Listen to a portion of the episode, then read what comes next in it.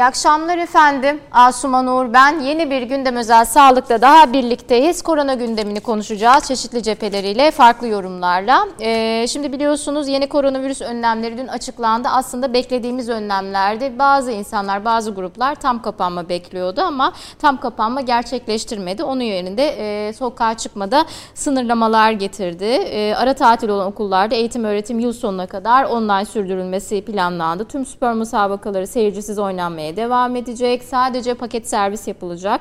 Restoran ve kafelerde sinemalar, tiyatrolar, kültür sanat etki, etkinlikleri e, ertelendi e, ve artık hafta sonları 10 ila 20 arası dışarıdayız. Olabil dışarıda olacağız. 20'den sonra 10'a kadar sabah evlere kapanacağız. Bu kararlar geldi. Bu kararların hepsini bugün değerlendireceğiz efendim. Şimdi tam kapanma acaba gerekiyor mu? Bu tedbirleri biz 14 gün uyguladık diyelim. Bundan sonra herhangi bir ilerleme, gelişme olmazsa, vaka sayılarımız düşmezse nasıl tedbirler alınacak? E, konuklarımız ne bekliyor? Bu tedbirler işe yarayacak mı? Bunu değerlendireceğiz.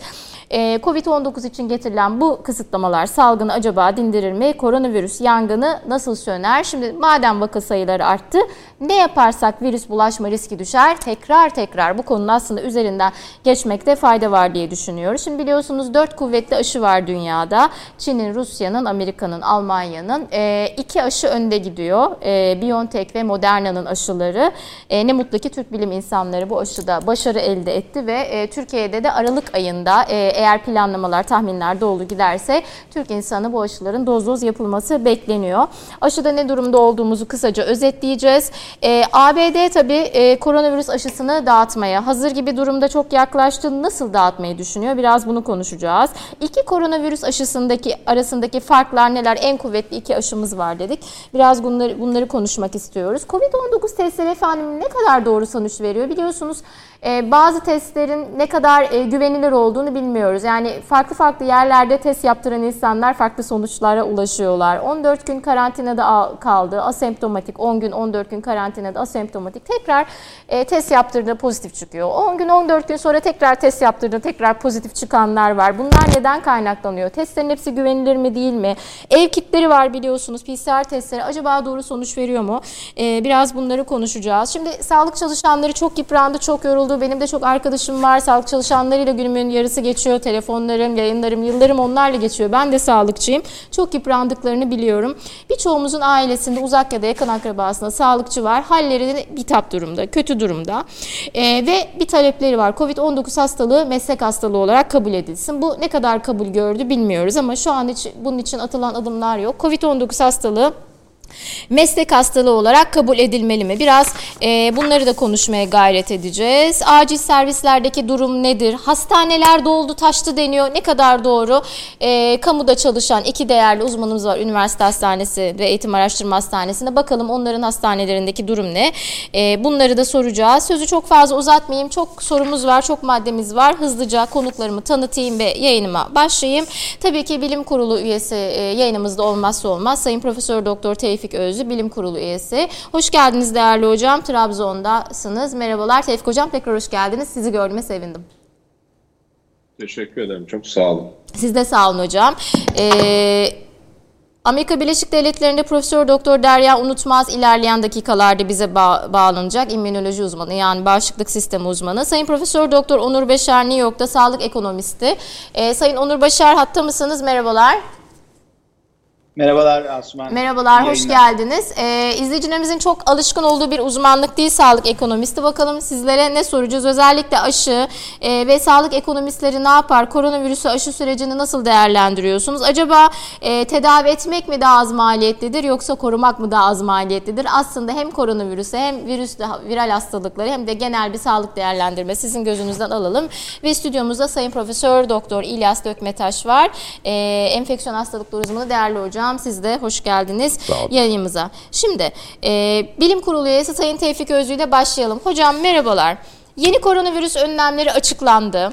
E, beklediğiniz kararlar mıydı? Siz bu kararları nasıl değerlendiriyorsunuz? 14 gün hızlı hızlı birkaç sorun var. İleteyim size hocam sözü vereceğim ama arada da girebilirim. 14 gün boyunca bu tedbirlere uyduk bir şekilde kısıtlamalar var. Uyduk diyelim. Sizce vaka sayısı düşecek mi? Olumlu bir sonuç alacak mıyız? E, bunu sormak istiyorum. Ve e, hocam COVID-19 hastalığı meslek hastalığı olarak kabul edilmeli mi? Yayının başında da bu soruyu size sormak isterim. Sözü size bırakıyorum. Buyurun.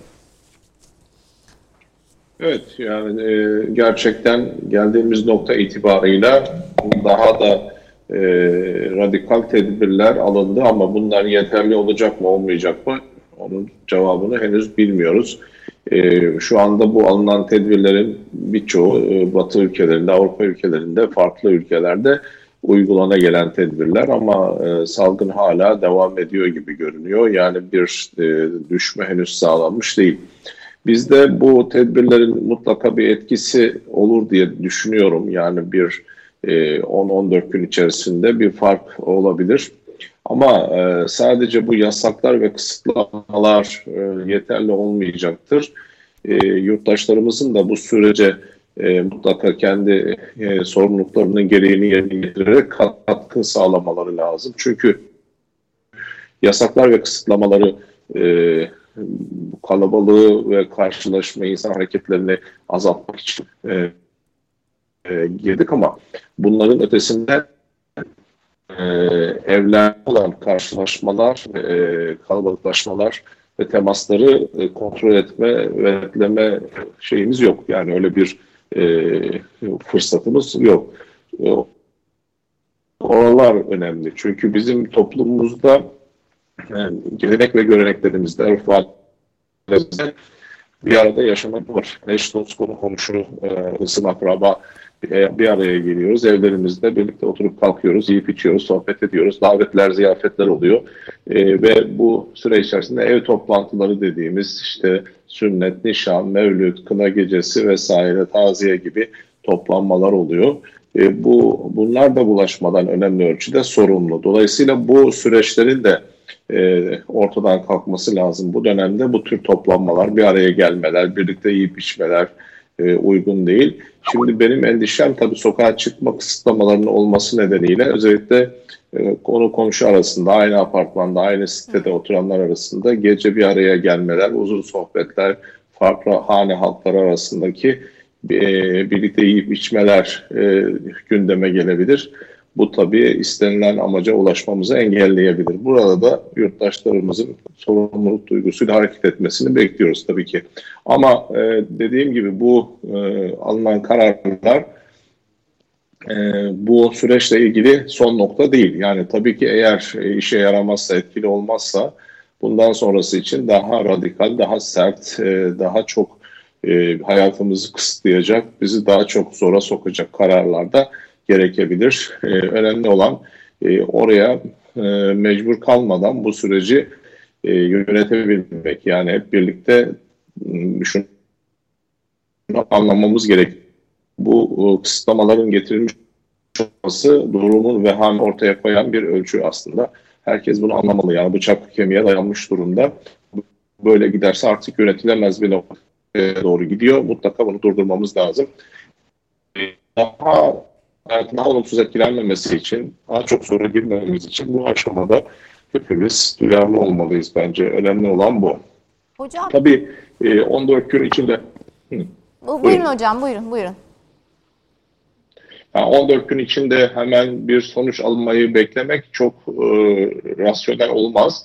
Ama muhtemelen 10-14 gün içinde bir etkilenme e, olacaksa eğer bunu fark ederiz. Ama tabii e, süreç uzayacaktır. Yani bu kararlar 14 günlük kararlar değil. Sonuç itibarıyla kış mevsiminin gelmesiyle birlikte e, salgında artma zaten beklenen bir durum. Ama e, bu ne kadar sürer? Bu alınan ucu tam olarak net olarak bir sonlanım noktası şu anda kestirmek zor.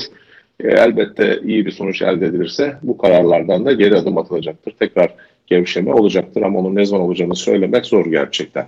Hocam tam kapanma olması, şimdi tam kapanmaya giden kısmi olarak ülkeler var. Tabii biz e, o ülkelere göre daha iyi durumdayız herhalde. Avrupa'ya, Amerika Birleşik Devletleri'ne göre. Hani bir kıyaslarsak herhalde ondaki vaka sayıları bizlerden daha yüksek. Kısmi olarak Fransa'da, Avrupa'da çeşitli yerlerde tam kapanma gerçekleştirildi. Bu e, kesin bir sonuç mudur sizce? Onu da sorayım. Çünkü Türkiye'de de tam kapanma bekleyen e, belli gruplar vardı. Ne diyorsunuz? Nasıl değerlendiriyorsunuz? Böyle bir karar e, 10, 20 gün sonra, bir ay sonra vaka sayıyla artarsa çıkar mı? E, çıkarsa ne olur, ne biter? Buyurun. Asuman Hanım tabii ki yani bu bir spektrum, bu tedbirler bir ucunda şu andaki mevcut halimiz var. Bir ucunda, diğer ucunda da e, spektrumun tam kapatma var. Bu iki e, uç arasında e, farklı kademelerde farklı tedbirler söz konusu. E, tabii ki tam kapatma e, özellikle bir 14 gün ya da 21 günlük tam kapatma salgında ciddi bir düşüş sağlayacaktır. Ancak tabii bunun bir bedeli var. Yani bunu yaptığınız zaman hayatı biraz durdurmuş olacaksınız. Onun da topluma bir maliyeti, bir bedeli oluyor. Onun için ülkeler bu tam kapatmayı çok yapmak istemiyorlar. Bir dengeyi tutturmak istiyorlar. Yani genelde Avrupa'da da yapılan aslında bu. Yani tam kapatma yerine kısmi kısıtlamalar daha çok ön planda. Burada bir taraftan e, salgının bulaşmasını azaltmaya çalışıyorlar. Bir taraftan da bunun topluma çok zarar vermemesini, hayata çok zarar vermemesini sağlamaya çalışıyorlar. Bir denge tutturmak. Amaç sorunu yönetilebilir düzeyde, kontrol edilebilir düzeyde götürmek, zaman kazanmak. Daha aşı bulununcaya kadar, aşılama yapılıncaya kadar bu düzeyde e, kontrol altında götürebilmek. Tabii tam kapatmanın çözüm olmadığını da biliyoruz. Bununla ilgili yayınlanmış makaleler de var, yapılan araştırmalar da onu gösteriyor. Çünkü tam kapatma dediğiniz sorunu yok etmiyor. Sadece sorunu buzdolabına kaldırmış oluyorsunuz. Oradan çıkardığınız zaman tekrar kaldığı yerden devam ediyor. Sonuçta bu hastalık bir kişiden bütün dünyaya yayıldı ve 55 milyon insana bulaşmış gözüküyor. Yani bunu diyelim ki tekrar e, kapattığınızda düşürebilirsiniz. Günde diyelim 100, 100 adet vakaya veya 10 adet vakaya düşürdünüz. Ama e, hayatı başlattığınız zaman o 10 vakadan ya da 100 vakadan tekrar bir e, salgın başlayabilir ve e, tekrar aynı noktaya gelebilirsiniz. Dolayısıyla yani şöyle düşünmemek lazım. 14 gün hayata ara verirsek biz bu sorunu çözeriz. Bir daha da başımız ağrımaz diye düşünmemek lazım. Onun için elimizde güçlü bir silah yok henüz aşı gibi ya da ilaç gibi. Böyle bir silaha sahip oluncaya kadar yapılması gereken zaman kazanmak, yönetilebilir durumda, kontrol altında süreci götürmek. Tabii en önemlisi de ölümleri engellemek, ağır vakaların oluşmasını engellemek. Bu bunu yaparken de bu alınan tedbirlerin topluma e, en az hasarla ıı, atlatmasını sağlamak yani maliyetinin bedelinin ağır olması olmamasını sağlamak bütün ülkelerin aslında şu anda yapmak istediği o. Çünkü Mart ayında, Nisan ayında alınan o daha radikal e, kararlar E, tamam. Se ses gitti. Hocam size tekrar döneceğim. E, sizi birinci bölümden sonra sanıyorum uğurlayacağız. Size tekrar döneceğim. Şimdi Amerika Birleşik Devletleri'ne Sayın Profesör Doktor Onur e, Başarı döneyim. Hoş geldiniz yayınımıza Onur Bey tekrar. Selamlar. New York'tasınız. Evet New York'tayım. Hoş bulduk. Merhabalar, hoş geldiniz. Şimdi izleyicilerimize bir e, çok kısacık bir girizgah yapalım. Sağlık ekonomisti ne yapar, ne eder? Çok e, sık adını duyduğumuz bir alan değil. İzleyicilerimizin çok aşina olduğu bir branş değil ama e, gerek ekonomistler, gerek bazı hekimlik branşlarında bu alana da kayan insanlar var. Siz ne yaparsınız, ne edersiniz, neyi incelersiniz? Önce bir kısacık bilgi vereyim. Sonra aşılarla ilgili son haberler sizde var. Bunların maliyet muhasebesi, işte iki koronavirüs aşısındaki farklar neler gibi soruları size soracağım ama ne yapar sağlık ekonomistleri? Nedir sağlık ekonomisi? Yani normalde ekonomi bilimi zaten sınırsız e, insan ihtiyaçlarını sınırlı kaynaklarla karşılamak üzerine e, kurulmuş bir dal. E, bunu da sağlığa uyguladığımızda zaten sağlıkta da sınırlı bir kaynaklarımız var. E, bu sınırlı kaynaklarımızı daha optimal olarak nasıl dağıtabiliriz? E, ne tür tedaviler uygulayabiliriz? Bunları kimler öncelikli almalı? E, bu tip şeylerin ekonometrik modellerle açıklamasını yapan bir bilim dalı. E, özellikle bu Covid zamanında işte e, kısıtlı aşılarımızı ne, ne, ne şekilde dağıtacağız, hangi, hangi indeksler kullanılacak, bu e, her bir e, işte yan hastalıkların bu Covid alakalısı ağırlığı vesaire bu tip ağırlıkların çıkarılması üzerine kurulan bir bilim dalı. E, son zamanlarda çok e, önemli olmasının sebebi de e, önlenemeyen işte e, sağlık harcamalarındaki artış ve bu sağlık harcamalarının ülke ekonomisine büyük yük getirmesi e, ve özellikle e, sınırlı e, doktor sayısının, hemşire sayısının böyle pandemi gibi dönemlerde e, daha optim olarak kullanılmasını e, sağlayacak, e, ne tip e, araştırmaların yapılmasını gösterecek bir bilim dalı.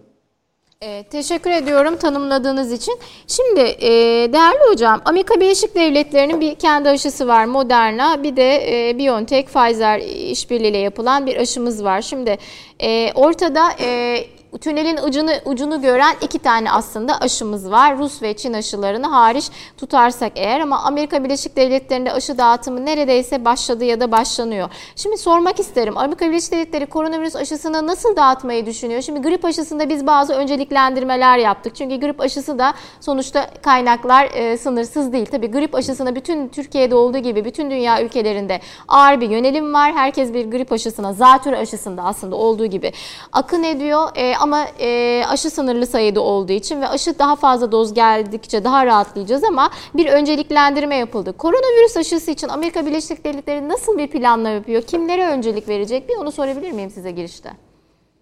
Tabii. Şimdi Amerikan nüfusu 330 milyon e, kişi e, ve yıl sonuna kadar da Moderna yaklaşık 50 milyon doz üretebileceğini e, söyledi. E, Moderna 20 milyon doz, işte Amerika e, Pfizer'de 50 milyon doz üretebileceğini söyledi. Tabii bu aşılar iki aşamalı yapılacağı için e, işte 20 milyon doz aslında e, 10 milyon kişiye evet. e, uygulanıyor. 50 milyon doz da bunu da zaten 25 milyonunu Amerika önceden satın aldı. Moderna'nın aşılarını da önceden satın aldı. E, çünkü yaklaşık e, 2 milyar dolar e, bir bağış yapmıştı Moderna'ya bu aşıları üretmesi için. E, o nedenle bir yaklaşık 25 milyon kişiye Aralık'ta aşı yapmaya başlayacak Amerika. E, diğer kalan 25 milyon doz da Pfizer'deki diğer ülkelere dağıtacak. O da yaklaşık 12,5 milyon insan eder. E, şimdi Amerika'da yapılacak en öncelik e, sağlık çalışanları. E, bütün e, bu Charles'ın risk skorlarına vesaire o tip şeylere bakmadan yani yaşlılar mı olsun vesaire onlara bakmadan en başta korumayı düşündüğü ekip e, bu Covid'le e, ilk aşamada savaşan grup yani sağlık çalışanları. Yaklaşık Amerika'da da 18 milyon sağlık çalışanı var. Yani bu 25 milyon olacak aşının 18 milyonu önce bir sağlık çalışanlarına yapılacak. Çünkü e, sağlık çalışanları e, hakikaten en fazla zararı gören şeyler e, bu aşıdan sonra e, Covid ile mücadelede. E, bunun üstüne tabii ki e, işte yaşlıları korumak için e, endeks skorları gelişi, geliştireceklerdir kendi verilerinden. E, Türkiye'de örneğin Charleston Risk skoru kullanıldı. E, Türkiye'de aslında kendi verisi de var. Kendi verisiyle de bu risk skorlarını çıkarabilir. Biz e, kaç kişinin COVID olduğunu biliyoruz. Bu COVID'den kaç kişinin öldüğünü biliyoruz. Bu COVID'den ölen insanların yan hastalıkları var mı yok mu? Hepsi bunların Sağlık Bakanlığı'nın elinde veriler de var. Ve bu ağırlıkları aslında Sağlık Bakanlığı e, bir işte ekonometrik modelle çıkartabilir. Yani Charleston Risk skoru aslında e, medikal bir skordur. Çok uygulanmıştır. Ama işte 1987'de yayınlanan e, işte göğüs kanseriyle ilgili bir e, makale üzerine yapılan bir skordur. Yani buna COVID'e özgü ve sadece Türk e, verilerini kullanarak bizim yani yerli ve milli verilerimizle bu skoru daha optimal bir şekilde güncelleyebiliriz. Bir de 1987'de bazı hastalıklar yoktu. Örneğin obezite gibi. Şimdi o hastalıklar var. Ve hakikaten Covid ile ölüm arasında e, yükseltiyor bu obezite hastalığı veya bazı hastalıkların derecesi çok yüksek AIDS gibi e, ama e, yıllar içinde tedaviler gelişti artık AIDS'ten o kadar fazla insan ölmüyor. Yani bu ağırlıklar yeni verilerle e, Sağlık Bakanlığı'nın elindeki verilerle güncellenebilir ve Sağlık Bakanlığı'nın elinde yani aslında Amerika'da bile tam toplanamayan bir veri e, olduğunu düşünüyorum ben. Çünkü Amerika'da sağlık sistemi dağıtılmış durumda. Örneğin 65 yaş üstünün Medicare dediğimiz bir e, sağlık e, sigorta şirketine bağlı. E, geliri olmayanlar Medicaid dediğimiz bir gruba bağlı. Aradaki e, insanlar özel sektör sigortaları alıyorlar. Yaklaşık yüze yakın sigorta var. Yani bu insanların sağlık verilerini toplamak Amerika'da çok zor. E, böyle genel Amerika sağlığı üzerine bir bilgi çıkarmak. Ama Türkiye'de bunların hepsi Sağlık Bakanlığı'nın veya Sosyal Güvenlik Kurumu'nun ödeme yaptığı için elinden geçtiği için bütün bu verileri toplayıp Türkiye'nin genel sağlık e, e, profilini çok rahat çıkabileceğini düşünüyorum ve bu aşının daha etkin bir şekilde yayılması e, anlamına gelir.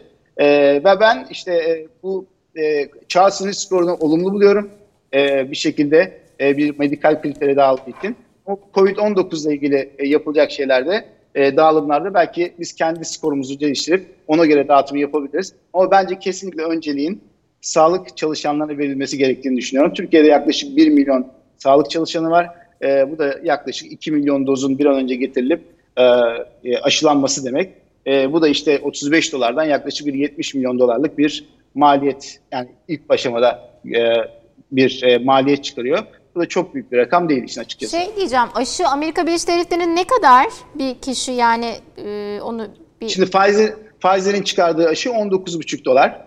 Ee, bir doz aşı, bir iki dozla tamamlanıyor iki aşı. Doz, evet 38. Hı hı. E, Moderna'nın da işte 32 ile 37 dolar arası. 35 dolar dersek Moderna 70 dolar e, gibi bir fiyatı var. Eğer biz Pfizer'ın aşısını getirirsek e, tabii daha e, uygun bir şey olacak. Bir de tabii e, işte Uğur Bey'le bir bağlantı da var BioNTech'ten. Ee, sanırım Sağlık Bakanı da kendisiyle görüşmüş. Belki o aşının gelmesi daha iyi olabilir. Yalnız o aşının şöyle bir sorunu var. İşte eksi 70 derecede korunması gerekiyor. Böyle dolaplarda sanırım Türkiye'de daha şey değil, e, çok fazla yok. Ama bunlar çok pahalı dolaplar değil. Yani her bir şehir hastanesi yaklaşık 10 bin dolar tanesi, 10 bin dolar ve üstünde böyle bir dolapları alıp her bir şehir hastanesine biz bunları e, yerleştirip e, şehir hastaneleri bazında dağıtım yapabiliriz. Moderna'nın aşısı normal e, e, dolaplarda kullanılabileceği için örneğin eczanelerde, o e, doktor ofislerinde veya işte e, hastanelerde yapılabilecek şeyde kliniklerde e, Pfizer'in aşısının daha özel bir korunması gerekiyor. O da işte e, aşının içindeki e, yağ tabakasının e, dan dolayı. Tamam. Şimdi size tekrar döneceğim. Tevfik Hocam bu bölümden sonra ayrılacak. Reklama gitmeden hocam iki sorum var. Bir, e, günlerdir hastaneler doldu taşıyor haberleri var. Yoğun bakımlar doldu. Yatacak yer yok hastanelerde, kalacak yer yok. Bu ne kadar gerçeklik payı var? Sizin kendi bulunduğunuz ilde üniversite hastanesi bazında sormak istiyorum. İkinci sorum birinci bölümde de sormuştum ama bu bölüme saklamıştım. Ee, Covid-19 hastalığı meslek hastalığı olarak kabul edilmeli mi? Edilecekse neden, edilmeyecekse neden? Siz ne düşünüyorsunuz bir hekim olarak? Buyurun iki soruyu sormak isterim size. Şimdi Trabzon'da benim gözlemlediğim böyle e, söz eden e, için ya da diğer iller için söz edilen aş, hastane yoğunluğu, yoğun bakım e, kapasitesinin zorlanması gibi durumlar yok. Yani onu ben kendi hastanemde de görmüyorum. E, böyle bir durum söz konusu değil benim gördüğüm bildiğim kadarıyla. Tabii vaka sayılarında artış var. Hani daha çok hasta görmeye başladık. Acile polikliniklere gelen hasta sayımız fazla. Yatan hastalarımız da hani bir önceki yaz dönemine göre arttı ama böyle yönetilemez bir durum, hastane kapasitelerini zorlayan bir durum Trabzon'da yok. Ama İstanbul'da sanıyorum böyle sorunlar daha çok e, gözleniyor. Diğer şehirlerde de bir doluluk olduğuna dair zaman zaman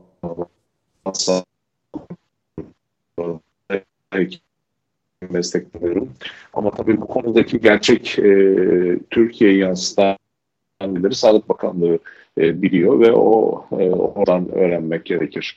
Şimdi e, meslek hastalığıyla ilgili durum tabii ben de bir olarak e, bu COVID-19 tedavisini de yan hekim olarak yani bu hastaların takibini, tedavisini, teşhisini e, yürüten bir hekim olarak e, bu meslek yaparken endişe duyuyorum. Yani sabah çıkan acaba bugün e, hastanede enfekte olacak mıyım diye endişe duyuyorum. Akşam eve dönerken de acaba enfekte oldum mu bu hastalığı eşime ya da torunuma ya da işte evladıma anne ve taşır mıyım diye endişe duyuyor. Bütün sağlık çalışanları şu anda maalesef bu endişe geliyorlar. Yine bu endişeyle işler dönüyorlar.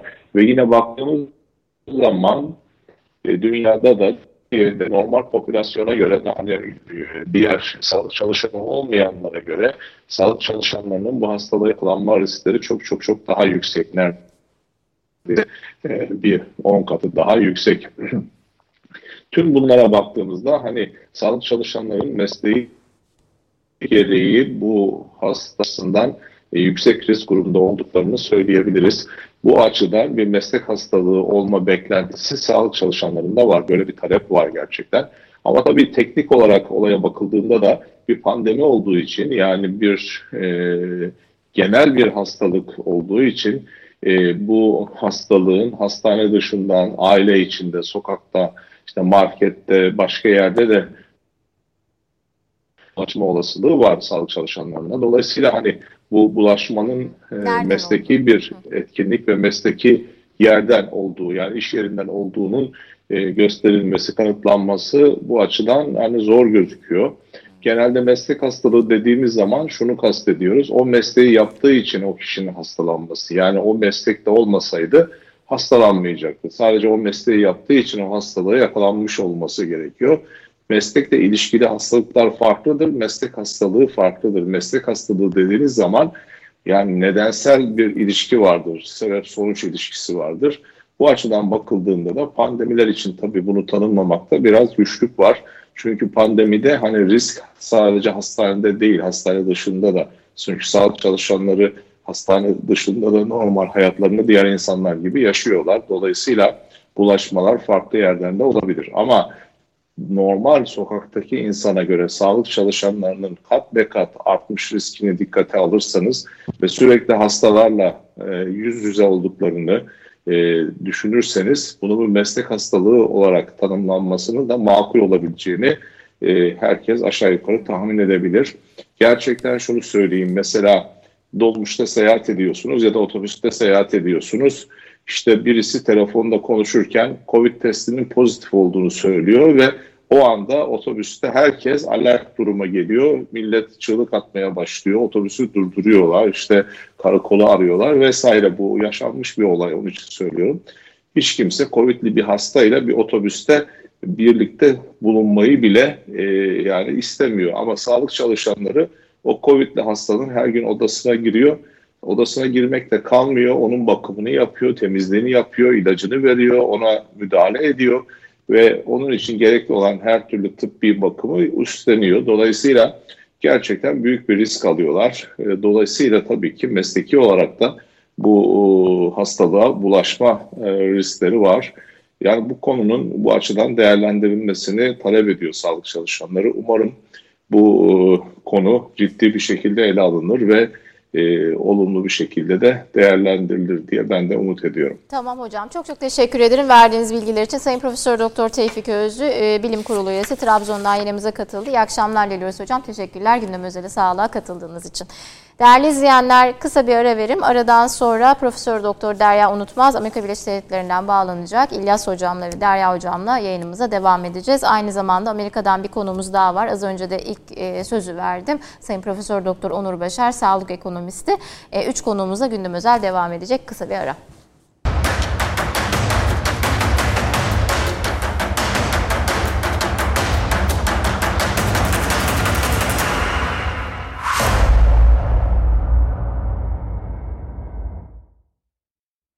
Tekrar hoş geldiniz. Gündem Özel Sağlık devam ediyor ikinci bölümüyle. Ee, koronavirüs yangını nasıl söner? Ee, dün yeni koronavirüs önlemleriyle bu yangının sönmesini ümit ediyoruz. Ee, önümüzde herhalde kritik bir 15-20 gün var. Bakacağız bu yangın ne kadar e, dinecek, ne kadar su e, atabileceğiz yangının üstüne.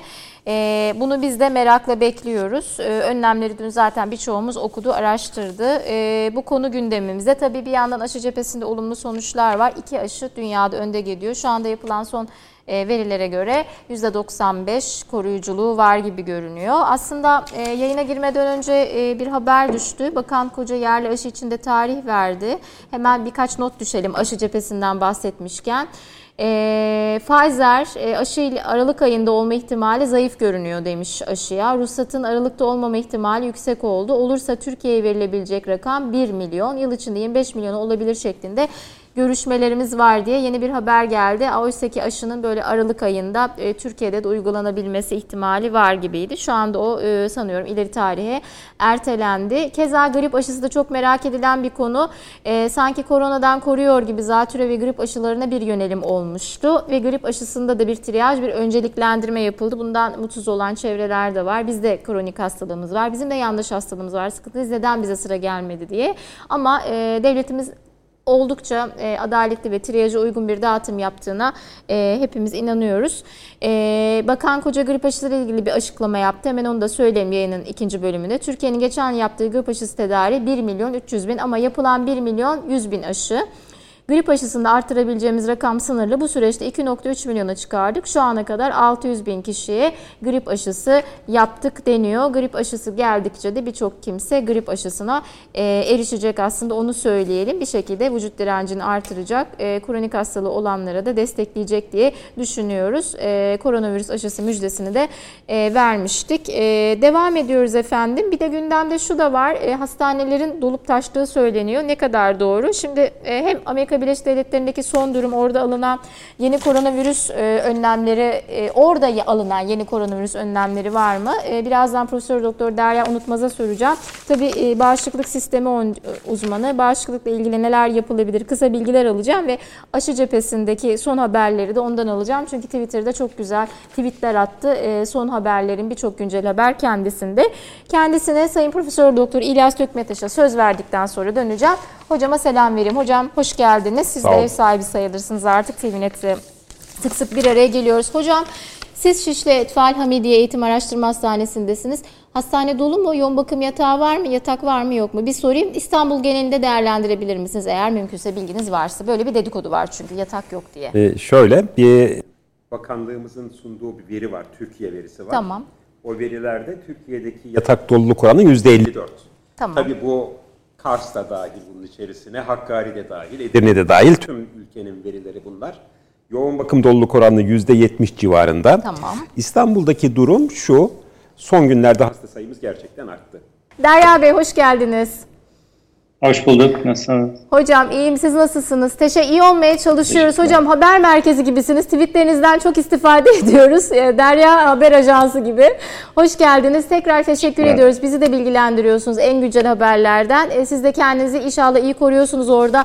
Hemen bir size şu soruyu sorayım Derya Bey. Bizdeki yeni koronavirüs önlemlerini nasıl değerlendiriyorsunuz? Şu etapta bu önlemler yerli yerinde mi sizce? Amerika Birleşik Devletleri'nde nasıl yeni koronavirüs önlemleri alınıyor? Oradaki son durum nedir? Bir kıyaslayarak ve salgının en çok e, en büyük vurduğu yer olan Amerika'yı bu açıdan da bir değerlendirelim öncelikle. E, Amerika'dan başlayayım. E, Amerika'da tabii e, önlemler eyaletten eyalete çok değişebiliyor. Yani burada eyaletler eyalet valileri e, e, belli bir yetkiye sahipler e, ve e, birçok önlemi kendileri e, alabiliyorlar kendi inisiyatifleriyle. E, federal devletin de bazı etkileri var ama e, biraz daha kısıtlı. E, şöyle söyleyebilirim yani e, Mart-Nisan ayı e, tedbirlerine geri dönüş e, başladı. E, bizim bulunduğumuz eyalet de dahil olmak üzere ki e, Connecticut eyaletinde e, bütün yaz boyunca çok az vakı vardı. Hatta e, benim bulunduğum hastanede hemen hemen hiç hasta yoktu. Şu anda 22 e, pozitif hasta yatıyor. E, bu Mart-Nisan aylarındaki seviyelere yükselmiş durumda. Bazı yerlerde, bazı eyaletlerde çok çok büyük bir yoğunluk var. Örneğin Güney Dakota eyaletinde şu anda her iki testten bir tanesi pozitif çıkıyor ve belki de dünyadaki en yüksek oran şu anda. E, tabii bu, bu gibi yerlerde e, belli kapatılmalar oluyor. Yani ülkenin e, tamamen kapatılması şu anda söz konusu değil. Zaten e, Trump buna e, tamamen karşı ve e, ekonomik olarak da e, oldukça büyük bir sıkıntı olacağı için e, eyalet bazında e, e, kapatmalar oluyor. E, işte kapalı alanlar, restoranlar, barlar gibi e, tedbirler gittikçe artırılıyor. Çünkü gerçekten e, birinci dalgadan daha büyük bir dalga gelmiş bulunuyor Amerika'da. E, Türkiye'deki e, son e, alınan önlemler e, bazıları e, kesinlikle yerinde ama e, ne kadar yeterli olur e, açıkçası bilemiyorum. Çünkü oradaki durumun da e, oldukça e, kötü olduğu e, anlaşılıyor. Yani bu örneğin restoranların e, sadece paket sistemine dönmesi iyi bir durum. Tabii ki orada çalışanları da düşünmek lazım. E, bu ekonomik sorunlar, e, insanların işsiz kalması çok çok büyük bir sorun. E, fakat bu e, yeterli olmaz. E, sabahları e, zannediyorum e, e, dışarı çıkma, sokağa çıkma yasağı var. E, e, onun çok fazla bir anlamı olduğunu düşünmüyorum. Çünkü dışarıda yürümekle virüsü kapmıyorsunuz. E, özellikle yaşların e, dışarı çıkmaya, e, biraz egzersiz yapmaya, yürümeye ihtiyaçları var. E, bu bakımdan e, onun e, herhangi bir etkisi olacağını düşünmüyorum. E, özellikle ev ziyaretlerini kısıtlamak lazım. E, yine kapalı alanlara giriş çıkışları e, daha az yoğun yoğunluğu azaltmak lazım. Yani %50 kapasite bazen %20 kapasite ile çalışmak, toplu taşıma özellikle e, çok e, büyük sıkıntı olabilir. E, oralarda virüs yoğunluğu fazla olursa e, taktığınız maskenin de e, etkisi olmayabilir. E, bu bakımdan e, bu tedbirleri daha da arttırmak gerektiğini düşünüyorum. Tabii bu e, hükümetin, devletin vereceği kararlar. E, tamam çok teşekkür ediyorum. Ben İlyas Hocam'a tekrar döneyim müsaade ederseniz. İlyas Hocam tekrar merhaba. E, bilmiyorum e, ekrana ne kadar sesiniz gitti ama e, galiba hocam Türk İstanbul'da e, Feriha Öz Acil Durum Hastanesi, e, Murat Dilmener e, Acil Durum Havaalanı Yeşilköy tarafında yapılan şehir hastanesi bayağı bizi bu krizden kurtardı değil mi? Yani aslında bizim İstanbul'da, İstanbul genel için konuşuyorum hala yatağımız var. Yani gelen hastaları e, reddetmeyecek bir sağlık sistemimiz var mı? Çünkü sağlık bir organizasyon meselesi. Bunu iyi kurarsanız bütün hastaların ihtiyaçlarını giderirsiniz. Yani bu dedikodu yatak yok, yoğun bakım yok, ger gerçeği yansıtmıyor mu diyorsunuz siz? İşin gerçeği şu, hasta sayımız gittikçe artıyor. Bugün bunu tolere edebiliyoruz. Ama evet. Ama yarın sonra. için Hı-hı. bunun sözünü vermek çok zor. Hı-hı. Bizim güçlü yanımız şu, e, sadece bu bahsettiğiniz üç hastane değil, Kartal'da bir eğitim araştırma hastanesi açıldı. Yeni bir şehir hastanesi. hastanesi. Ee, Marmara Üniversitesi'nin bir Maltepe'de hastanesi açıldı. Yeni bir şehir hastanesi konseptinde. Ee, ok Meydanı'nda açıldı bir hastanemiz. Bunların hepsi yeni sağlık kurumlarımız, yeni yatak kapasitelerimiz bunlar bize güç verdi. Ama bu kadar çok hastane açılırken bu kadar çok sağlık personelimiz ve konuyla ilgili alanda uzman sağlık personeli sayımız yeteri kadar yok. Sağlık çalışanları da çok yoruldu. Sağlık çalışanları arasında da hastalananlar var.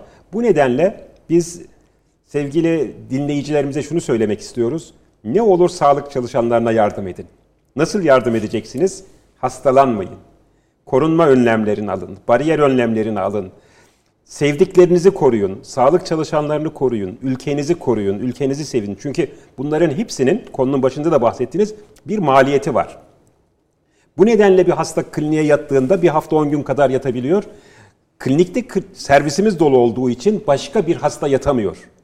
Bir kanser hastası olabilir, bir kalp problemi olan, bir diyabeti olan, bir böbrek problemi olan, diyalize girecek olan hasta. Bunların sağlık hizmeti alma imkanları azalabiliyor. Ve koruyucu hekimlik konusunda sağlık çalışanları eskiden olduğu kadar fazla belki çalışamıyor. Çünkü herkes COVID'e yöneldi koronavirüs enfeksiyonuyla uğraşırken bu sırada diğer alanlarda eksikliklerimiz olabiliyor. Bu nedenle İstanbul'da halen yer sıfır değil, hastalarımız dışarıda değil, acile gelen hasta sayıları arttı. Bazı hastanelerde gerçekten doluluk yüzde yüze doğru yakın olabilir. Hı hı. Ama olmayan hastanelerimiz var hala kullanıma açılabilecek hastanelerimiz Özel de var. Özel sağlık merkezleri belki bu sorunun muhatabı çok siz değilsiniz ama onlar daha rahat tabii. Yani evet orada özel yat- sağlık sisteminde de e, eğitim araştırma hastaneleri olan, üniversiteleri olan özel sağlık sistemini sunan kurumlarımız var. Onlar şu anda %25 kadarıyla koronavirüsle hasta yatırırken onların da daha kullanabilecekleri alanları var. O onlarda çalışan sağlık çalışanları var. Anestezistler, yoğun bakımcılar, acilde çalışan kişiler. Halen bunlar bizim gücümüz. Ama bu artış bu kadar yükselirse, ben son bir aylık, iki aylık verileri vereyim veya Haziran'dan itibaren vereyim. Şuraya not almışım. Haziran'ın başında 700 civarında hastamız varken 22 tane ölüm var. Haziran'ın sonunda 1000 civarında hastamız var, 18'e düşüyor ölüm. Temmuz ayında 900 civarında hastamız varken 14'e düşüyor ölüm günlük kaybettiğimiz. Ama Ekim ayından sonra 2000'li rakamlara çıkıyor hasta. Ölüm oranları 50-60-70'leri buluyor. Kasım ayında ise 4000'e çıktık şimdi. Yani 1000'den 2000'e, 2000'den 3000'e, 3000'den 4000'e çıktık. Böyle giderse Aralık ayında günlük 5000, 6000, 8000, Ocak ayında 10.000 hasta olursa ve ölüm oranlarımız da 200, 300, 500 olursa bu sistemi bu problemi kaldıramayabiliriz. Hocam 3-4 4 hafta önce galiba yaptığım yayında Tevfik hocama sormuştum. Az önce yayından ayrıldı. 2000 olursa ne yapacağız diye geldi 4200 hasta sayısı. Yani Tabii. bu sürece geldik. Hocam sağlık çalışanları şöyle işe geliyor mu? Onu da hemen sorayım. Ya mesela Covid testi pozitif ama hiçbir belirti yok. Çalışan sayısı eksik olduğu için o şekilde çalışıyorlar mı hocam? Böyle bir şey var mı? Hayır, şöyle diyeyim. Tüm ülkemiz için bu geçerli bu. Yani, yani vatandaşla sadece eşit derecede şansa has, yani hakka sahip değiller mi sağlık çalışanları? Bu öğretmen manada. olabilir, polis Aha. olabilir veya bir özel sektörde çalışıyor olabilir. Test yaptırmış, testi pozitif olabilir. Tamam. Bu kişinin klinik bulguları yoksa evet. tedbirli olarak çalışabilir veya evinde istirahat eder. İkisinden bir tanesini uygularız. Ama hastanın kişinin klinik bulguları varsa, tamam. ateşi var, öksürüğü tamam. var ve diğer bulguları var. Bu kişi kesinlikle çalışamaz. Evinde izole olmak zorundadır. Çünkü başkalarına da artık bulaştırabilecek pozisyonda kendisini de koruması lazım. Kesinlikle böyle bir durum söz konusu değil. Ee, bunu... Ama bazen şunlar oluyor. Bir sağlık çalışanı geliyor bize. Arkadaşımın testi pozitif çıktı. Ben ne yapayım? Ben de 15 gün evde izole olayım mı diyor. Hayır hemen ona izole demiyoruz. O anda maske mesafe bu kurallara devam et. Tetkiklerini yapacağız diyoruz. Testlerini istiyoruz. Kan değerlerini istiyoruz. Ve klinik bulgularını değerlendiriyoruz. Bu bulgularla beraber Covid-19 tanısı koymuşsak, koronavirüs enfeksiyonu demişsek bu kişiyi zaten biz izole ediyoruz. Evinde istirahat alıyoruz. Hocam onunla ilgili çok sorun var. Reklama gitmem lazım ama reklamdan sonra Derya Bey'e de soracağım. Şimdi bir sürü insan test yaptırıyor. Hiçbir belirtisi yok pozitif. Mesela 14 gün, 10 gün sürecini tamamlıyor. Daha sonra tekrar test yaptırıyor. Tekrar asemptomatik, tekrar pozitif çıkıyor. Bir vaka var 3'tür. 2 aydır pozitif çıkıyor ve hiçbir belirtisi yok. Hocam testleri de burada sorguluyoruz. Neden Doğru ikinci testi mı? yapıyorlar ki onu sormak isterim ben. İşveren istiyor. Ha, orada istiyor. işte sıkıntı şu.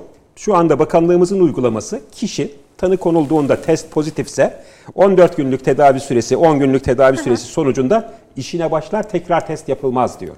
Biz tekrar test yapmıyoruz. Çünkü virüsün arta kalan ürünleri başlangıçta EHES koduyla giriyor boğaz, sisteme. Ya boğaz veya burun sürüntüsü alıyoruz. O aldığımız sürüntüde o virüsün ürünlerini biz orada görüyoruz PCR incelemesinde. Mi? Evet, arta kalan ölü tamam, hücreleri ölü ve artıklarında uzun süre kalabilir bazı kişilerde. Bu onun bulaştırıcı Ama olacağını hocam, göstermez, hasta olduğunu göstermez. Sistemde pozitifse sokağa çıkması gene bu anlamda. Hayır, başlangıçta pozitifse biz sokağa çıkmasın tamam. diyoruz ama sonunda istemiyoruz. Sonunda pozitif çıkarsa bile onları biz çalışmalarında bir mania yok diyoruz. Tamam. O zaman yanlış bilen iz, izleyicilerimiz var, yanlış bilen işverenlerimiz Tabii, var. Tabii çünkü bu söyleyeyim. bir ay sonra da pozitif çıkabilir. Bazen tamam. tekrarladı deniliyor. Evet, Başlangıçtaki evet. mi gerçekten enfeksiyondu, koronavirüs enfeksiyonuydu? Sonraki olan mı? Birbirine benzeyen birçok hastalık da var. Mevsimsel hastalıklar, grip, influenza ve benzeri hastalıklarda da çok çıkışıyor. Tamam hocam bir reklama gideceğim. Reklamlardan sonra Amerika'ya Derya Bey'e ve Onur e, Bey'e döneceğim. Reklamlardan sonra buradayız efendim. Kısa bir ara.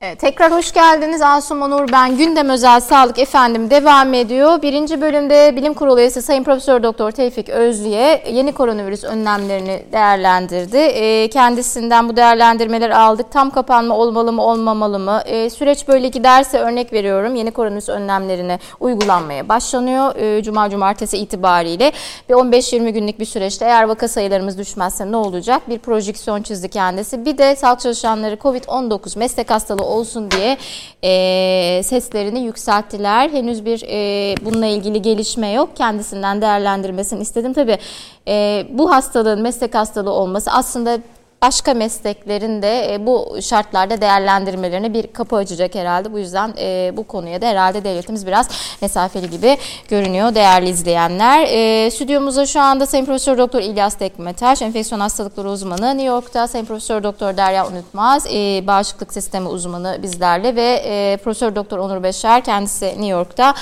Derya Bey e, Connecticut'taydı sanıyorum. E, Sağlık Ekonomisi Profesör Doktor Onur Başar bizlerle. Şimdi Derya Bey'e tekrar sözü vereyim. Sonra tekrar Onur Bey'e döneceğim. Derya Bey aşı ile ilgili son gelişmelerin çoğunu aslında biz biraz da ben en azından Twitter'da sizi takip ediyorum. Sizden öğreniyorum. Eee Pfizer'ın, e, Biotech'in aşısı ve Moderna'nın aşısı önde gidiyor. %95 oranında e, birbirleriyle çok yakın yarışıyorlar ve faz 3'ü biz e, kısa bir süreçte geçtik. Şimdi koronavirüsün 2 gün önce, 3 gün önce yıl dönümüydü hocam. Bir yılda düşünsenize 8-10 yılda bir aşı üretirken biz bir yılda aslında bir aşı ürettik. Dünya tarihinde de bir ilk herhalde. Bu kadar hızlı süreçte bir aşı nasıl üretiliyor? Bu aşıların e, etkinliğinden siz emin misiniz yapılan çalışmalara göre? Bir de şunu çok merak ediyorum. Koronavirüs aşısı geldi işte Aralık'ta, Ocak'ta inşallah Türkiye'ye de ulaşacak. Bizler de iki doz halinde aşımızı olacağız. Şimdi bu aşıyı olunca biz koronavirüs olmayacak mıyız? Kurtulduk mu demektir? Her aşı olan bir daha e, maske takması yapılmasına gerek kalmayacak mı? Biraz bu aşı yapıldıktan sonraki süreçten de bahseder misiniz rica etsem? Buyurun Derya Bey. Evet kesinlikle söylediğiniz gibi bu e, hem bilimin hem insanlığın büyük bir zaferi. Yani bu kadar kısa sürede e, yepyeni bir virüse karşı ve yepyeni bir teknolojiyle yani e, BioNTech ve Moderna'nın kullandığı teknolojiler mRNA dediğimiz bir sistem ilk defa kullanılıyor ve bize bile sürpriz olacak e, derecede hızda ve e, müthiş bir e, oranda koruyuculuk gösterdi. Şöyle söyleyeyim, Amerika'da Federal e, İlaç Organizasyonu %50 koruyuculuğu dahi kabul etmeye hazırdı güvenli olduğu takdirde. E, şu anda hem Moderna'nın hem e, Pfizer'ın ki Pfizer'ın ki son sonuçlar, ara sonuçları %90 olarak gösterdiler son sonuçta daha fazla enfekte olan kişi oldu ve %95'e çıktı. E, burada önemli bazı diğer noktalar var. E, her iki e, aş, e, aşı e, çalışmasında da 65 yaş üzerindekiler de e, korunduğu gösteriliyor. Onlarda da %95 civarında bir koruma var. E, ağır hastalık e, oranı da e, aşı yapılanlarda çok düşük. E, Moderna'da hiç yoktu. Pfizer'da bir kişi var ama placebo grubunda 8-9 kişi e, ağır e, hasta oldu. E, bu bakımdan hem e, yaşlarda çalışıyor, e, %95, yüzde geri kalan %5'in de belki e, koronayı hafif geçireceği anlaşılıyor. E, bu gerçekten e, çok büyük bir oran. Yani şöyle söyleyeyim, şu anda dünyadaki e, en iyi koruyucu aşı e, kızamık aşıdır. O da %95 oranda. E, şimdi tabii bu e, oran düşebilir. Yani e, zaman geçtikçe koruyuculukta bir miktar düşüş olabilir ama %95'ten başladığınız zaman %80'lere bile düşseniz e, bu hala e, çok önemli bir e, oran. Aşı ne kadar koruyacak bunu tabii ki tam olarak bilmiyoruz ama bizim benim en azından tahminlerim e, 6 ay ile 1 sene arasındaydı. Bu tahmini teyit edici bir yayın da bugün yayınlandı. Bunu nasıl bu tahmini yapabiliyoruz? E, aşıyı e, enfeksiyonu olmuş kişilerde e, bu antikorları ve bağışıklık sisteminin diğer savunma mekanizmalarının oluştuğunu ve 6 ay sonra bu hafızanın 6-8 ay sonra hala devam ettiğini görebiliyoruz. Çünkü o kadar süre geçmeye başladı. Bu da şu demektir, aşı da bunu benzer bir durum oluşturduğu için aşılarında en azından bu sürede koruyucu olacağı anlamına gelir. Tabii ki herkese değil ama %90 olsa, %85 olsa bu e, yine de çok önemli bir rakam. Belki e, yıllarca da olabilir. Yani bu e, bizim en az düşündüğümüz bir e, oran. E, e, aşılama tabii ki e, ondan sonra tekrar yenilenebilir. Yani ne zaman normal hayatımıza Evet, Hocam buyurun. çok özür dilerim. Yani koronavirüs aşısı olunca biz geldiğinde Türkiye iki doz halinde olacak. Herhalde hocam bir buçuk ayda falan mı tamamlanacak iki doz aşı? Yani koruyuculuk ne zaman başlayacak biz koronavirüs aşısı olursak? 3 hafta arayla e, yapılıyor. Yaklaşık e, ikinci e, aslında birinci dozun 2-3 hafta sonra belli bir koruyuculuğa ulaşıyorsunuz. İkinci dozdan sonra da bir, bir hafta daha geçmesi gerekiyor. Yani bir ay diyebiliriz. Bir ay veya bir ay bir hafta en fazla bir süre geçtikten sonra yani ilk doz yapıldıktan sonra koruyuculuk önemli oranda ulaşıyor. İkinci doz yapılmasının sebebi Birinci dozda da bu antikorlar, akıllı füzeler oluşuyor ama ikinci dozu yaptığınız zaman onları daha e, iyi, e, ikinci versiyonu, üçüncü versiyonuna getiriyorsunuz. Oranları artıyor. Bu bakımdan koruyuculuk yani, oranınız da artmış oluyor. Aşı mantığında vücudun bir tanıma süreci var. Birinci dozda tanımaya başlıyor. ikinci dozda daha fazla tanıyor ve mücadele ediyor. Yani biraz herhalde evet, bu mantıkla. Evet, evet. Füzelerin e, gidip e, virüse yapışmaları biraz daha artıyor vesaire. E, bu e, sürecin dediğim gibi e, ne kadar uzun süreceğini henüz bilmemekle beraber e, 6 ay bir sene e, iç, e, devam edeceğini belki yıllarca devam edeceğini söylemek mümkün. E, şöyle yani griple karşılaştırılıyor. Yani Evet, gripte ki aşılar örneğin e, yüzde 40 ile 60 arasında e, efektiftir. Yani e, gribe göre çok daha e, yüksek bir oranda bir e, bağışıklık e, kazanıyoruz. E, bu aslında aynı zamanda tabii hem bizim başarımız hem de e, virüsün e, açıkçası e, zaafı diyebiliriz. Çünkü bu virüs daha yeni insanlara atladığı için henüz bizim bağışıklık sistemimizden nasıl korunacağını bilmiyor. E, o bakımdan ben e, 6-7 ay önce e, kesinlikle bu virüse karşı aşı geliştirebileceğimizi söylemiştim. Yani 6 ayla bir sene içinde e, e, tam da o noktada e, bir aşı geliştirilmiş oldu. E, fakat şöyle bir durum da söz konusu. E, şimdi aşılar sonrasında virüse belli bir baskı oluşacak. Yani e, virüs bu sefer bundan kaçmaya çalışacak bağışıklık sistemimizden. O zaman yeni mutasyonlar oluşabilir. Aynı e, grip virüsünde, influenza'da olduğu gibi. E, bunu tabii bekleyip göreceğiz. E, Hocam. öyle bir durum olduğu zaman aşıları tekrarlamak gerekecek. Doğal bağışıklık gelişmesine bilmiyorum e, çok yanlış bir soru mu ama katkıda bulunabilir mi bu aşı süreci? Yani daha hızlı bir şekilde doğal bağışıklık gelişmesine bilemiyorum. Ee, Doğal bağışıklıktan kastınızı yani doğal bağışıklık yani İngiltere'nin ilk zamanlarda uyguladığı süreç yani bir Evet, sürü, sürü Onu- bağışıklığı demek. evet evet toplumsal. evet evet evet. Ee, şimdi şöyle yani e, enfekte olan e, hemen hemen herkeste de belli bir bağışıklık oluşuyor. E, bunu da biliyoruz. E, fakat e, semptomsuz geçiren ya da hafif geçirenlerde e, bağışıklığın e, zamanı ya da hafızası biraz daha e, düşük oluyor. E, yani bizim kendi yaptığımız bir çalışmada var, başkalarının da yaptıkları da var. 6 ay sonra bu kişilerin bazılarında üçte birinde kaybolabiliyor. Bunlarda ikinci enfeksiyon riski artıyor. Daha ağır geçirenlerde e, çünkü bağışıklık sistemi diyor ki bu virüs gerçekten çok tehlikeliymiş. Çok daha fazla antikorlardan üretiliyor veyahut da savunma sistemimiz ona göre eğitiliyor. Bu daha uzun e, sürüyor. Aşıların e, geliştirdiği e, veyahut da eğittiği e, antikor miktarları da ağır geçirenler e, kadar olduğu için e, o bakımdan biz daha uzun süreceğini e, düşünüyoruz. Tabii ki e, enfekte olanların da e, önemli bir kısmı e, büyük bir ihtimalle e, belki 6 ay, 1 yıl belki daha uzun süre bağışıklıkları devam edecek. Peki koronavirüs teşhisi alan e, kişilere yapılması aşının bir e, hastalığın seyrini etkiler mi? Şimdi gerçi bir ayda bir koru, bir ay aşkın bir sürece de koruyuculuk olduğunu söylediniz. Böyle bir veri bulgu var mı?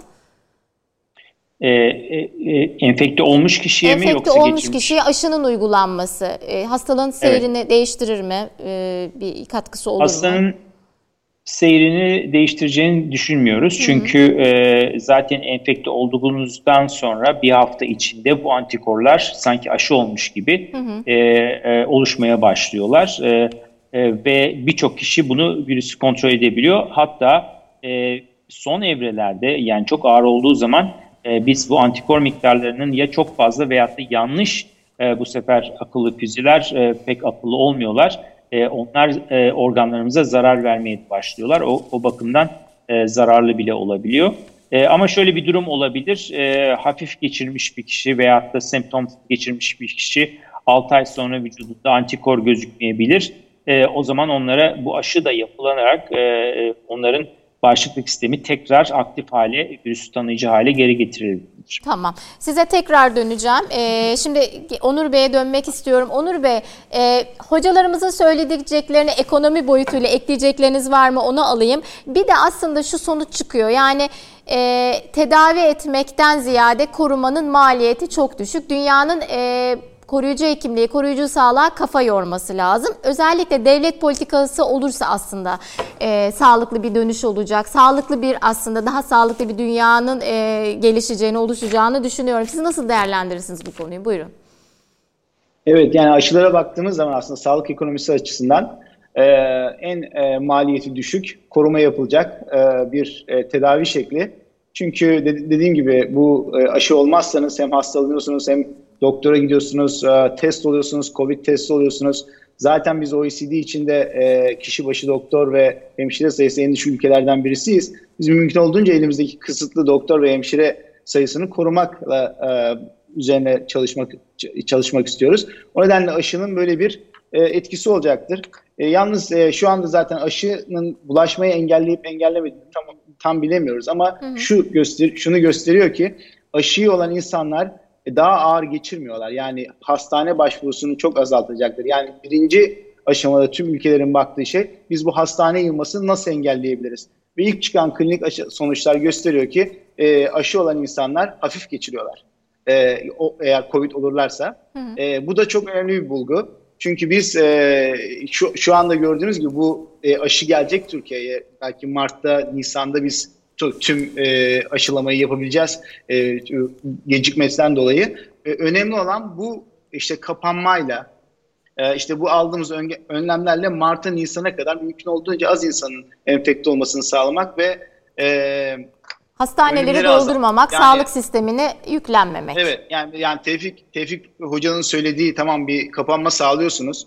Kapanmadan sonra açılınca işte Fransa yaptı bunu, e, daha önce işte Almanya yaptı. E, kapanma açıldığı zaman yeniden bu enfeksiyon oranları artıyor doğal olarak. Ama e, biz artık önümüzde bir hedef var. İşte Mart'a kadar ne kadar erteleyebilirsek bu yayılmayı o kadar e, çok başarılı olabiliriz. E, bu da ben ileride belki bir tam, tam kapanmayla bu enfeksiyon sayılarının azalacağını düşünüyorum. Ve mümkün olduğu kadar işte ekonomimiz de bunu destekleyecek şekilde e, Mart'a kadar e, bu toplu taşımdaki insan sayılarını azaltmak, kapalı yerlerdeki insan sayılarını azaltmak ve böylelikle e, enfeksiyon oranını azaltmak. Çünkü çok hızlı yayılıyor e, ve tamam aşı, aşı bulundu ama aşı Türkiye'ye gelene kadar ve uygulanana kadar ben e, işte hastanelerin çok e, sıkıntı çekeceğini düşünüyorum. Ve işte ne bileyim bazı önlemler İngiltere'de alınan işte sahra hastanelerinin yapılması, bazı fuar merkezlerinin e, hastaneye değiştirip COVID olmayan hastalara orada bakılması. E, şu anda mesela Amerika'nın en büyük sistemi, en, e, sıkıntısı en başta New York çok fazla e, hasta sayısına ulaştığı zaman Kaliforniya'dan vesaire oradan doktorlar gelip New York'a yardım etmişlerdi e, işte deniz kuvvetleri getirip ekstra bir hastane kurmuştu Hudson e, nehrine. E, şimdi onu yapamıyor Amerika. Çünkü Covid sayıları her eyalette çok fazla artmaya başladı ve sağlık e, insanlarını destekleyemiyorlar. E, bizim de Türkiye'de böyle bir sorunumuz var. E, biz, e, yeterince sağlık çalışanımız yok. E, en azından hasta hastane sayılarını artırsak bile bu sağlık çalışanlarını bir şekilde e, doktorlara ve hemşirelere destek verecek e, miktarda da artırmak gerekiyor. Belki işte tıp fakültesinin hemşirelik okullarındaki dördüncü sınıf öğrencilerinin bir şekilde bu e, gruba katılması gibi bir önlemler de e, düşünülebilir. En azından Mart'ta e, e, bu e, aşı Türkiye'ye gelene kadar. E, peki şunu da soracağım. Biz e, pandeminin başlarında hani çok test yapılmadığından şikayetçiydiz. Daha fazla test yapılsın diye çok e, söyleyen sağlık profesyoneli oldu. Daha fazla test yapılması, e, maliyet etkili bir yöntem midir? Sağlık ekonomistleri buna nasıl bakar? Yani aslında e, hastalık maliyetlerini düşürecek bir yöntem midir? Nedir? Bir değerlendirir misiniz? Yani siz daha fazla test yapılmasını yönünde bir, özür dilerim. bir e, görüşünüz var mıdır? Zira şu anda daha çok test yapılıyor. Çünkü özel sağlık merkezlerinin birçoğu PCR testi ruhsatını aldı. İsteyen orada özgürce testini yapılıyor. Yani o zamanlardan bu zamana çok şey değişti ama siz nasıl değerlendiriyorsunuz? Evet yani orada mümkün olduğu kadar testlerin artırılıp izolasyonun sağlanması gerekiyor. Yani salgınla başa çıkmak açısından. E, tabii ki testin bir maliyeti var ama bunun karşısında kaz- kazanımlarımız çok daha fazla olacaktır. Hem insanların hastalığa e, yakalanmamasında hem de e, izole edilip daha fazla insanlara yayılmaması konusunda. E, o nedenle ben testlerin mümkün olduğu kadar artırılması gerektiğini düşünüyorum. E, yani onun testlerin olması gereken maliyetleri e, ekonomiye bir yük getiriyordur. Ama ondan dolayı yapılacak kazanımlar, insan hayatlarının e, kazanılması bunlar çok daha önemli şeyler. E, genelde de bütün her yerde işte Amerika'da olsun, Avrupa'da olsun mümkün olduğu kadar test sayılarını artırıp insanların e, izole ederek bu salgını koruması e, uğra için uğraşılıyor. Ee, peki size şunu da soracağım. Covid-19 meslek hastalığı kabul edilmeli mi? Amerika'da durum nedir? Yani bunu bir sağlık ekonomisti nasıl değerlendirir? Gerekli midir, zorunlu mudur? Ne diyorsunuz? Amerika Birleşik Devletleri'nin yaklaşımı var mı ve sağlık çalışanlarının böyle bir talebi var mı acaba orada? Derya Bey de aynı soruyu ben yönelteceğim. Evet, belki Derya Bey bu, bu soruya daha çok e, daha iyi cevap verebilir çünkü kendisi hastanede çalıştığı için e, ben böyle bir talebin olduğunu e, bilmiyorum. Yani düşünmüyorum. Hı hı. Böyle bir meslek hastalığı konusunda bir taleplerinin olduğunu. Bir konuda aslında pek de bir gündemde yok. benim takip ettiğim kadar yok. Derya Bey orada böyle bir şey var mı? Sağlık çalışanları orada da tükenmiş durumda mı? Nasıl gözlemliyorsunuz süreci? Yani şöyle e, yine e, bu e, eyaletten eyalette, hastaneden değişiyor. hastaneye değişiyor. fakat yani bu meslek hastalığı şeklinde bir durum yok burada. zaten herkesin belli sigortaları vesaire var. Hı hı. Evet. sadece bir, bir iki iki noktayı eklemek istiyorum. Buyurun. Buyurun. bu biraz önce sorduğun soruyla ilgili. bu aşılar aslında yani şu ana kadar çıkan sonuçlar e, e, gerçekten koruyucu yani sterilize immünite dediğimiz e, e, virüsü tamamen e, önleyici etkisi olduğu e, anlaşılıyor. Yani %95 e, insanlar enfekte olup hafif geçiriyor anlamında anlaşılmasın. E, onlar e, virüsle karşılaşıp hiç geçirmeyen e, anlamına geliyor. E, ama e, tabii geri kalan %5'lik bir kısım var belki %10'luk kısım var. Onların e, hafif geçirme olasılığı var. Birincisi o. İkincisi de e, bu maliyetlerle ilgili aslında e, tedavilerde de çok önemli bir gelişme var. E, antikor dediğimiz e, işte bu e, akıllı füzelerin sentetik olarak üretilmesi var. Hı hı. Bunlardan bir tanesi Eli şirketinin şu anda kabul edildi. Regeneron büyük bir ihtimalle önümüzdeki haftalar içinde kabul edilecek. Bunların e, da belki e, hastaneye yatma maliyetlerinin çok önemli düşürücü etkisi olacaktır. E, aşılar yaygınlaşana kadar. Gerçi dozları 1-2 bin dolar civarında fakat e, hastaneye yatış oranını e, 4 misli 5 misli azaltıyorlar. E, tabii ölümleri de azaltacaklar. Bu da e, hastanelerin yükünü azaltması ve e, maliyetleri e, önemli düşürde, düşürmesi açısından da e, bence e, ara e, bir e, e, önemli bir e, etki yapacak diye düşünüyorum. Şunu da soracağım size. PCR testleri e, doğru sonucu veriyor mu yeterince? Güvenilirliği hakkında ne düşünüyorsunuz? Bir de evde testler yapmaya başladık biz. Onların doğruluk payı ile ilgili siz ne söylersiniz? Siz kendinize test yaptınız mı? Nasıl testler yapıyorsunuz? Onu da sorayım. Oradaki uygulamalar nasıl? Ee, bizim burada da e, bizim enstitümüzde e, kendimiz e, yapıyoruz. Günde yaklaşık 10 bin test yapılıyor. Hı hı. PCR testi yapılıyor.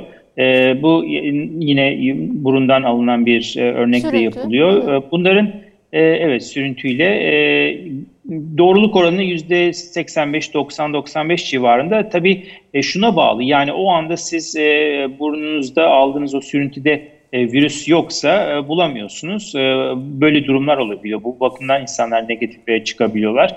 E, Türkiye'deki testlerin kalitesini bilemiyorum tabii. Belki e, negatiflik oranı biraz daha Hı-hı. yüksek olabilir.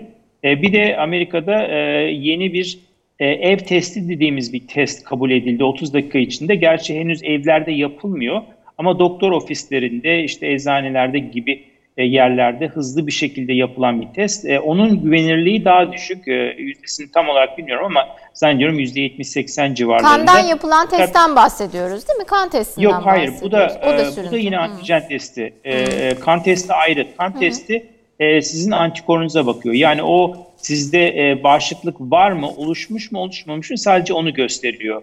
O anda virüs var anlamına gelmez. Bu yeni kabul edilen test bu PCR test benzeri fakat daha hızlı yani 30 dakikada yapılıyor. O e, şu anda sizde virüs var mı yok mu? Çünkü bu test önemli. E, kandaki antikor testi e, açıkçası çok önemli. Şöyle önemli. Yani siz virüsü geçirdiğinizi bağışıklığınız olduğunu biliyorsunuz ama virüsün o anda sizde var olması demek. E, önce de bir soru sormuştunuz bu konuyla ilgili. E, hemen kendinizi izole etmenizi sağlıyor. E, çok çabuk e, yanıt veriliyor. Bu tabii ki yaygınlaşırsa e, virüsü kontrol etmemiz açısından çok e, önemli bir nokta olacak. Yani bu filyasyon dediğimiz olayı çok daha hızlı bir şekilde yapabileceğiz. Evet teşekkür ediyorum. İlyas Hocam bir şey diyeceğim.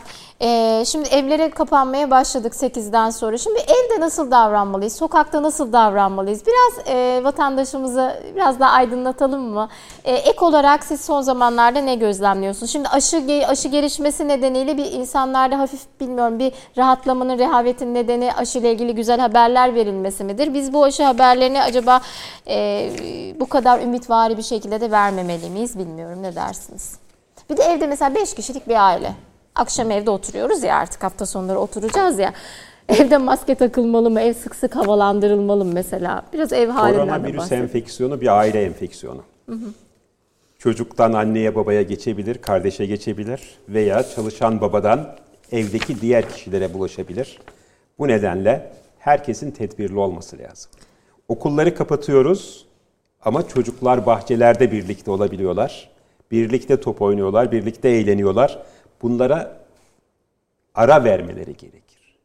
Mümkün olduğu kadar kişilerin az birlikte olması gerekir. Gruplar halinde değil, 5, 10, 20 kişinin birlikte değil. Olsa olsa birebir kişilerin birlikte olması gerekir ama çocuklara bunu anlatmak çok zor. Sitelerde ve diğer yerlerde gerçekten görüyoruz mahalle aralarında çocuklar 8, 10, 20, 30 çocuk birlikte beraber etkinlik yapıyorlar. Bunların hepsi riskli. Yüzlerce kez anlattık aslında. Yani e bir daha kişi hocam, eve geldiğinde eve geldiğinde ellerini yıkamalı.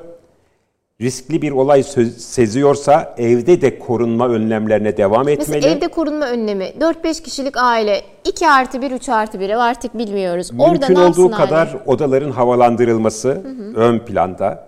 Ee, Eve bir cihaz evin... alalım mı? Hani evi havayı temizleyen hayır, cihazlar hayır, var. Gerek hayır. var mı? Onlar hı hı. bence uçta olan şeyler. Hı hı. Normal yaşantımızı biz sürdüreceğiz. Hı hı. Mümkün olursa aralıklı oturmak, çok yakın birbirine olmamak, arada bir buçuk iki metrelik bir mesafenin bulunması, zaman zaman evin havalandırılması, riskli bir şüphe bile olmuş olsa kişilerin evde de maskesini takması veya kendi odasına çekilmesi sonuçlar alınana kadar bunu yapması gerekiyor. Ee, biraz önce sordunuz siz Onur Bey'e de Derya Bey'e de hastalık, maliyet ve diğer şeyler. Aslında Onur Bey'e ben şunu sormak isterdim. Sorun buyurun. Koruyucu hekimlikten daha çok biz bu salgınları önlemeye yönelik neler yapmamız gerekir? Dünya ne yapıyor? Çünkü e, sivrisinekle mücadele yapabilirsiniz. Kendinizi koruyabilirsiniz. Bazı ilaçları verirsiniz. Koruyucu hekimlikte ya bariyer önlemlerini alırsınız, cibindirik kullanırsınız, e, sivrisinekleri uzaklaştıracak kimyasallar kullanırsınız, keneleri uzaklaştıracak materyaller kullanırsınız veya kendinize toparlarsınız. Ama asıl olan bataklıkların kurutulmasıdır. Asıl olan enfekte olan bireylerin sıfıra düşürülmesidir. Çiçek hastalığında biz başarılı olduk. Çocuk felcinde başarılı olduk. Nedir? Aşılamalarla hastaları sıfıra düşürdük ve sonra da o tedbirlere biz devam ettik. Dünyada bu hastalık olmayınca tekrar bu hastalıkların yayılması mümkün değildir dedik. Koronavirüs için de öyle. Biz İstanbul'un tüm sınırlarını kapatsak, 14 gün değil 28 gün İstanbul'u içine kapatsak, açtığımız anda İstanbul'daki insanlar Anadolu'ya gidecekse, Anadolu'dan insanlar İstanbul'a gelecekse, yurt dışından insanlar İstanbul'a gelecekse, turizm devam edecekse, biz tamamen kapatamadığımız sürece, dünyada bu hastalık olduğu sürece yine İstanbul'da hastalık Hocam, olacak. Çok güzel bir şey dediniz. E, şimdi Nature dergisinin yayınladığı bir makale var. Devletlerin aldığı önlemlerin hangilerinin etkin ya da değil olduklarına dair bu hafta önemli bir yazı çıkmış. En etkin olanlar küçük grup toplanmalarının durdurulması, okul ikinci sırada okulların kapatılması, üç sınırların kapatılması. Yani küçük grup. Bu küçük grup son derece önemli. Müddetçe. Almanya'da hı hı. ve Belçika'da bu uygulandı. 3 kişiden daha fazla insanların bir araya gelmemesi öneriliyor. Hı hı. Bazen biz bakıyoruz meydanlarda, toplu alan yaşam bölgelerinde 8-10-15 kişi bir arada oturmuş sohbet ediyor. Birlikte oturup e, oyun oynuyor. Bunların hepsinin yasaklanması gerekiyor. Ve yasaklama sadece ceza ile olması mümkün değil. İnsanları bu konuda bilgilendirildikten sonra buna rağmen kişiler koronavirüs enfeksiyonu oluyorsa ilave tedbirlerin de alınması gerekiyor. Gerekirse bunlara SGK tedavilerine destek vermemeli veya maliyeti daha fazla e, bunlara yansıtmalı. İnsanlara maddi ve manevi olarak bunun ciddi şekilde bitirilmesi gerektiği konusu anlatılmalı. Yani elimizde satır bıçak insanları asıp kesemeyiz. Bunu yapmamız mümkün değil ama çocuğunu hasta etme, eşini hasta etme, Doktorunu hasta etme, en sevdiklerini hasta etme. Lütfen tedbirlere uy ve herkes birbirinin polisi olsun. Herkes birbirini uygun şekilde uyarsın. Herkes birbirinden mesul. Mesul olsun. Mesul olsun. Bunları mutlaka dememiz gerekiyor.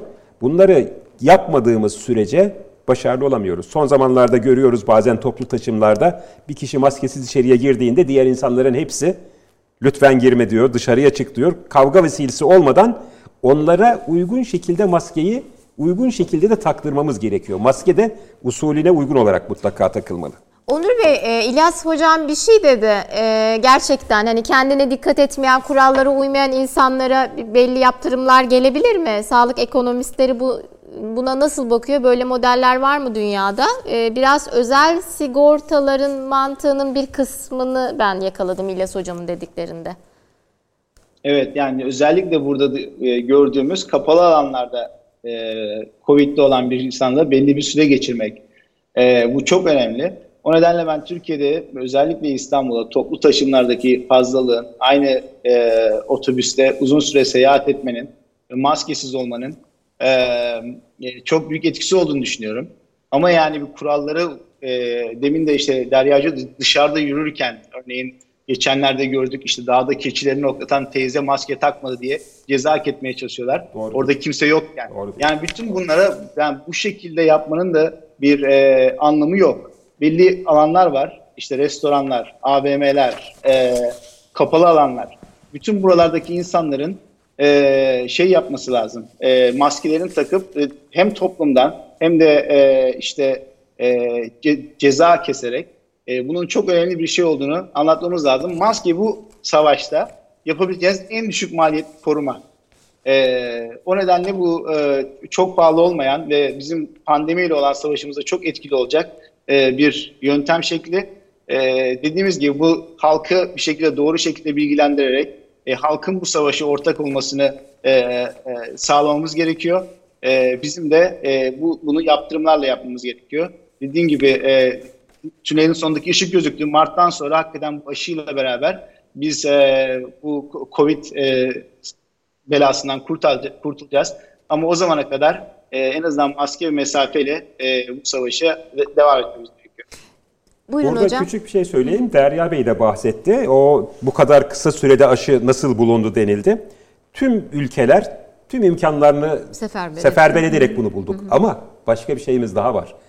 Biz bu aşıyı bugün hazırlamadık. 17 yıl önce koronavirüsün büyük babası olan e, SARS enfeksiyonuna bağlıyız. Tecrübeliyiz. O, onun tecrübeleri. Hı hı. O anda yapılan çalışmalar var. Daha sonra MERS'te yapılan çalışmalar var. Onların üzerine biz bu binayı inşa ettik ve bu kısa süre içerisinde bunu tedbirleri aldık ve bu aşıyı bulduk. İlk sorumu ben tekrar söylüyorum. SARS'la biz mücadele etmeden SARS kendi kendini sınırladı. MERS devam etmedi. Şu anda var ama çok az. Ama Covid devam ediyor. Bugün Covid'i biz bitirsek tüm dünyada. Hı hı. Yani su temin etsek, temizlik aletlerini temin etsek, aşılamaları yapsak ama yarın bir başka virüsle oluşan bir pandemi oluşabilecek. Çünkü dünyanın altyapısında bu var. Biz havayı kirletiyoruz, küresel ısınmaya devam ediyoruz. Hayvanların yaşam alanlarını sınırlıyoruz, azaltıyoruz ve dünyada suyu azaltıyoruz. Kimyasal maddeleri dış ortama salıyoruz, denizleri kirletiyoruz. Bunun sonucunda da mikroorganizmalarda zaman içerisinde değişiklikler olacak, bazen genetik değişiklikler olacak Burada tek sağlık konseptine de mutlaka girmemiz lazım. Veteriner hekimler ve hekimler, doktorlar birlikte çalışarak eczacılar, ülkelerin yöneticileri dünyanın daha temiz bir dünya olması, salgınların önlenmesi ve dirençlerin engellenmesi açısından çalışma yapılması lazım. Şu aşamada gündemimizde olduğu için biz bunu konuşuyoruz. Kliniğimizde yatan veremli hasta var. Bütün ilaçlara karşı direnç gelişmiş. Şimdi Elimizin altında öyle biliyor. Hı hı. Veya buna benzer HIV AIDS'li hastalarımız var. Hastalığa zamanında tedaviyle %99'a yakın biz başarılı olabilirken tedaviyi aksatıyor, tedaviye gelmiyor, ilaçları düzenli kullanmıyor, kanserler oluşuyor, e, fırsatçı enfeksiyonlar oluşuyor. Tedavi maliyetleri 1 liradan 1000 liraya doğru çıkıyor. Hocam ama devlet de niye gelmedin tedaviye? Arayacak, soracak yani. Şimdi zorunlu Avrupa'da, İngiltere'de böyle sistemler var. Neden PSA'nı yaptırmadın? Neden mamografini yaptırmadın? Neden sivirini yapmadın diye devlet yakanıza yapışıyor hocam. Şimdi bizde de biraz yani bu farklı bir boyutu ama biraz daha denetlenmesine ihtiyacı var vatandaşın herhalde. Devletin yapacağı, hekimlerin yapacağı iş bence şu. Teşvik etmek, olayı anlatmak. Yoksa şu aşamada maskeyi taktıramadığımız, dün için aşı olduğu halde aşıyı yapamadığımız, yaptıramadığımız, işte bakanımız açıkladı, bir yıl önce 1 milyon 300 doz aşı gelmiş, bu aşıların yarısı yapılmamış, grip aşısı. İnsanlara biz grip aşısı yaptırın dediğimizde insanlar yaptırmıyordu. Şimdi Bu defa ise tam tersi. 2 milyon 600 bin dozluk aşı gelecek. Bu yetmez. Belirli kısıtlamalar yapalım. Belirli, belirli skorlamalar yapalım. O skorlamalara göre verelim deniliyor. Çünkü beklenti daha fazla. E, dünyanın da şu anda 100 milyon, 500 milyon, 5 milyar, 10 milyar doz grip aşısı yapabilecek teknolojisi yok. Tabii. Derya Bey size sorayım. Son 5 dakikama girdim. İkişer dakika söz vermek istiyorum. Derya Bey sizce biz maskeli yaşama daha ne kadar devam edeceğiz? Yani yeni virüsleri dünya bekliyor mu? Ne öngörüyorsunuz? Bir de konuyla direkt ilişkili değil ama dolaylı ilişki bir immünoloji uzmanı olarak size sormak istiyorum. Geçtiğimiz günlerde Harvard Üniversitesi'nde bir araştırması yayınlandı. Multivitaminlerin sağlığa etkisi olmadığı anlaşılmış. Sadece plasebo etkisi olarak değerlendirilmiş. Ee, şimdi tabii biz korona günlerinde takviye edici gıdalar, e, multivitaminlere biraz sardık. Bunların bünyemize iyi geleceği, hastalıklardan koruyacağı inancıyla bunları çok tükettik. Tüketim arttı. Gerek internetten, gerek marketlerden, gerek gerek eczanelerden aldık. E, bu konuyla da ilgili bir değerlendirmenizi rica edeceğim. Tabii eklemek istediğiniz başka şeyler de varsa 2-3 dakikada lütfen toparlayalım. Buyurun. Yani vitaminleri ben de tavsiye etmiyorum. Bu destek verici maddeler aslında çoğunluğu plasebo etkisi. Eğer bir eksikliğiniz varsa örneğin D vitamini eksikliği, B12 eksikliği onları tabii ki almak lazım. Bazılarının zararı yok. İnsanlar alıyorlar. Fakat en önemlisi yediklerimize dikkat etmemiz, e, egzersiz yapmamız vesaire. Yani sağlıklı bir yaşam. E, diğer soru e, ne kadar süreli maskeli evet. yaşamak gerekir? Aşı yani olsa bu, dahi. E, e, şimdi aşı olsa dahi tabii ki yeterli aşı olmayacak. Yani e, en en iyi ihtimalle e, 2021'in e, ortalarında belki sonlarına doğru e, önemli bir toplumsal bağışıklığa ulaşabilecek kadar belki bir aşılama olacak. Belki her ülkede de olmayacak bu. E, bu bakımdan maske takmaya e, e, bir süre daha devam edeceğiz. Fakat yani maske takmanın da büyük faydaları var. Uzak Doğu'da herkes zaten maske takıyorlardı. E, şu anda örneğin grip e, salgınında çok büyük bir azalma var maske takmasından dolayı. Belki de bu bizim için bir alışkanlık olacak ve gelecek olan virüslere karşı da çok önemli bir etken olacak. Çünkü Uzak Doğu'da bunu e, engelleyebildiler. Yeni virüsler gelebilir mi? Kesinlikle gelebilir. E, bu koronavirüsünün örneğin e, e, e, yarasalarda yüzlerce kuzeni, uzaktan akrabaları var ve bunlar her an e, insanlara atlamayı e, bekliyorlar. E, bu e, kesinlikle e, söz konusu. Hocamızın da söylediği gibi hava değişimi vesaire e, gibi sebeplerden dolayı e, e, bu e, kesinlikle mümkün. Ama ben bir sonraki e, pandemiye çok daha hazırlıklı olacağımızı düşünüyorum. E, çünkü bu gerçekten büyük bir travma yaşattı bize. E, en azından öyle umuyor. Öyle umuyorsunuz. E, teşekkür ederim. Onur Bey sizin eklemek isteyecekleriniz, yayının sonunda e, söylemek istediğiniz var mı? Benim sormadım. Buyurun. Evet, ben aslında bu Türkiye'nin aşı, aşıya karşı bir hazırlıklı olması gerektiğini düşünüyorum. Önceden siparişlerinin verilmesi, dolapların hazırlanması vesaire gibi. Ve aşı karşıtı insanlar hep olacaktır. Ee, örneğin Amerika'da şu anda %50'si Covid aşısı çıksa bile biz olmayacağız şeklinde e, bir e, istatistik var. Yani o nedenle Türkiye'nin e, toplumun önde gelen insanlarıyla, sporcularıyla, sanatçılarıyla vesaire bir kamu spotu alarak bunun önemini e, topluma anlatması gerektiğini, işte İlyas Hoca'nın dediği gibi geçen sene bak grip aşısı olmayan bir sürü insan olmuş. Bu tip şeyleri toplumda en azından yaşamaması gerektiğini düşünüyorum. E, bu tip hazırlıkların şimdiden yapılması e, bizim e, e, aşı aslında dağıtılmaya başladığı zaman e, hazır olup bir an önce kullanmamız için çok e, önemli olacaktır. Tabii bize bunu dünyayı ve bize hediye eden Profesör Doktor Uğur Şahin ve eşi Doktor Özlem Türeci'ye de teşekkür ederim. Hocam siz toparlayın evet. son sözleri. Bir de hocam biz e, değerli izleyenler konuk odasında hocamla konuşuyorduk. Hocam dedi ki hani bu toplu taşıma larda daha seyreltilmiş gidiyoruz ama evet. araca da ihtiyacımız var. Şimdi servis araçları bir İmamoğlu'na da Sayın evet. Belediye Buradan Başkanı öneride bulunalım. Sadece Güzel İmamoğlu için oldu. değil ülkemizdeki tüm belediye başkanlarına tüm ben belediye burada Ankara, İzmir evet. ve diğer illere de önerebilirim. Bir kamunun elinde olan e, servis araçları var. Evet. İki, e, okulların kapalı olması nedeniyle okullarda öğrencileri taşıyan servis araçları evet. var. E, bunlar değerlendirilebilir. Böyle olunca da e, otobüslerde, belediyelerin işletmiş olduğu otobüslerde, metrobüslerde veya metrolarda yük yarı yarıya azalır. Akbil koyalım. Evet. iki, tabii bunları hı hı. belediyeler özel şirketlerle anlaşarak onlara belli bir oranda ücret vererek hı hı. kişilerden normal İETT'nin veya normal otobüs fiyatlarını alarak belirli bir ücretle götürmeleri gerekiyor. İki, çalışma şart, şartlarını ikiye bölerek nasıl öğrencilerde sabahçı öğleci gibi, Okuldaki gibi, evet. varsa çalışma alanları da bankalar, devlet kurumları, kamu kuruluşları saat 7'den 1'e kadar, 1'den 8'e kadar ikiye bölünebilir mi? Ve saat 7'den akşam 8'e kadar, 20'ye kadar, 07'den 20'ye kadar hizmetin devamlılığı sağlanabilir mi? Bu konunun altyapısı nasıl hazırlanabilir? Tabii bunu devletimizin, bakanlığımızın ve ilgili kurumların hazırlaması lazım, çalışması gerekiyor. Ee, burada şunu söylemek isterim, multivitamin konusuna ben de Derya Bey gibi düşünüyorum. Benim ailemde, eşim ve kızım doktor, bugüne kadar multivitamin veya diğer şeyleri hiç kullanmadık.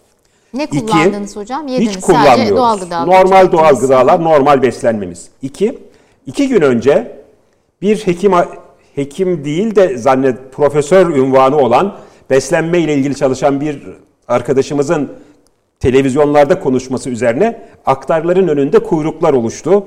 Şu şu çaylar, şu şu gıdalar, şu şu ürünler çok faydalıdır diye.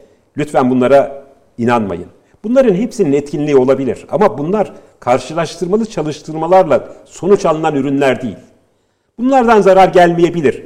Uygun oranda kullanırsanız, az oranda kullanabilirseniz bir bitkisel çaydır veya işte ada çayıdır. İşte aktarların satmış olduğu kekiktir, benzeri bir şeydir. Bunlardan ama fazlasının her zaman için zararı var.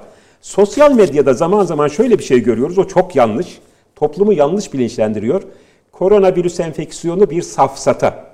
Böyle bir virüs yok. Aşı elde edip insanlara satmak için bu hastalık uyduruldu. Hastaların hepsine antibiyotik veriliyor, kortizon veriliyor. Bunların zararlı etkileriyle insanlar öldürülüyor. Bu son derece yanlış. Bunları yayanların engellenmesi gerekiyor. Bu bir enfeksiyon hastalığı. Bu bir viral enfeksiyon. Etkeni izole ediyoruz. Hastalığın nasıl geliştiğini biliyoruz. Komplikasyonlarını biliyoruz. Ölüm nedenlerini biliyoruz. Ama şu anda hastalık için net bir ilacımız yok. Vermiş olduğumuz ilaçlar baskılayıcı ilaçlar. Bu konuda çalışmalar devam ediyor. Yine Derya Bey bahsetti. Ee, özel immünglobulinlerin, özel serumların, antiserumların uy- uyarlanması, yapılması. Bu konuda ülkemizde de yapılan çalışmalar var. Adıyaman Üniversitesi'nde yapılan çalışmalar var. Eskişehir'de bir GMP merkezimiz var, oradaki çalışmalar var. Sağlık Bakanlığı da bu konu üzerinde ciddi olarak çalışıyor. Bununla ilgili bir grup var. O grubun içerisinde ben de varım. Gerçekten atlardan edilen antiserumların ki onlardan çok fazla elde edilebiliyor. Çok yüksek titrede antikor oluşuyor. Normal insanda 1 bölü işte 258, 512 civarlarında antikor titreler oluşurken atlarda 5000, 10 bin, 15 bin titrelere çıkan antikorlar oluşturulabiliyor. Bunların saflaştırılması ve kutuya konması, e, dozlarının ayarlanması, enjekte edilebilme kriterlerinin oluşması konusunda çalışmalar elde ediliyor. Bunlar ölüm oranlarını ve hastalığın alışma, ağırlaşma oranlarını gittikçe azaltacak. Bu konudaki çalışmalar ülkemizde çok devam ediyor. Şu anda ülkemizde de Toparlayalım 8 hocam. ayrı merkezde aşı çalışmaları var. Yani biz sadece Almanya'nın, Amerika'nın getirdiği alış, değil, Türk- aşılar değil, Hı hı, Türk, Türk ülkemizde meydan getire oluşturacağımız son aşamalara doğru geliyor. Kendi aşılarımızı da kullanabileceğiz. Ama bize zaman lazım. inşallah. Aralık Ocak ayları, kış ayları, soğuk aylar, pencerelerin kapıların kapandığı aylar, insanların iç içe yaşadığı aylar. Bu ayları iyi geçirmemiz gerekiyor. Lütfen maske ve mesafe. E, ç- hocam son soru e, diğer konuklarımızla lasma aldık diyeceğim. E, çift maske daha mı çok koruyor? Şimdi biraz da korktuğumuzdan çift maske takıyoruz. Ben de arkadaşlarıma, çevreme öneriyorum ama ne dersiniz? Toplu taşımada, hastanede N95'imiz yoksa çift maske takalım mı? Şöyle diyeyim, Hemen e, maskelerle ilgili yapılan çalışmalarda karşılıklı iki kişi maske Tamam. takarsa ve uygun da mesafe olursa %90-95 koruyoruz. Tamam. Yani en az açık kadar koruyoruz. Tamam. Ama taktığımız maske gerçekten uygun bir maske mi? Çünkü piyasada satılan, sosyal olarak piyasada satılan maskelerin bir kısmı çok ince, Tamam. yeteri kadar koruma sağlamıyor. Eğer öyle bir düşünceniz Çifti varsa takalım. çift Tamam. maske takmakta fayda var. Çok- çok Veya teşekkür- kaliteli maske takla, takmakta Tamam, fayda var. çok teşekkür ederim. Sayın Profesör Doktor Derya Unutmaz hattalar mı? Çok teşekkür ederim zaman ayırdığınız için Derya Bey. Selamlar, dikkat edin kendinize ne olur sizde. Sayın Ee, sağ olun. Profesör Doktor Onur Başar e, New York'tan katıldı yayınımıza. Çok teşekkür ederim. Sağ İstanbul'da da Türkiye'de de inşallah stüdyomuzda ağırlarız sizi. Çok teşekkürler. Kıymetli çalışmalar yapıyorsunuz. Sağ olun. İyi akşamlar, iyi geceler dilerim. İyi günler dilerim size gündüz orada. Ee, ve İlyas Hocam çok teşekkür ederim. Ne olur kendinize dikkat edin. Ee, arkadaşlara selamlar, hastanedeki arkadaşlara selamlar. Ee, size de iyi akşamlar dilerim efendim. Bakın e, sadece ben şunu kapanışta hemen söyleyeyim. Biz iş yerimize geliyoruz ama TVNet stüdyolarına gelseniz, bizim Albayrak Holding'e gelseniz çalışanların çoğu evden çalışıyor. Sosyal mesafe kurallarına uyarak çalışıyoruz. Böyle bir atmosferde çalışıyoruz. Yani işin ciddiyetini tekrar size anlatmak için söylüyorum. Ben gidiyorum izole bir alanda çalışıyorum. Arkadaşlarıma temas etmemek için. Kurumumuz bütün önlemleri alıyor. Çünkü bu iş çok ciddi. Bunun bilincindeyiz. Lütfen biraz daha dişimizi çıkalım, sıkalım. Bakın sağlık çalışanları izin alamıyor. E, emekliye ayrılamıyor. istifa edemiyorlar. Bir sürü kural geldi. Bu baskı altında çalışmak da çok da kolay olmasa gerek. E, lütfen biraz daha empati kuralım. Kul hakkına da girmeyelim diyelim. İyi geceler, iyi akşamlar. Kendinize dikkat edin. Hoşçakalın.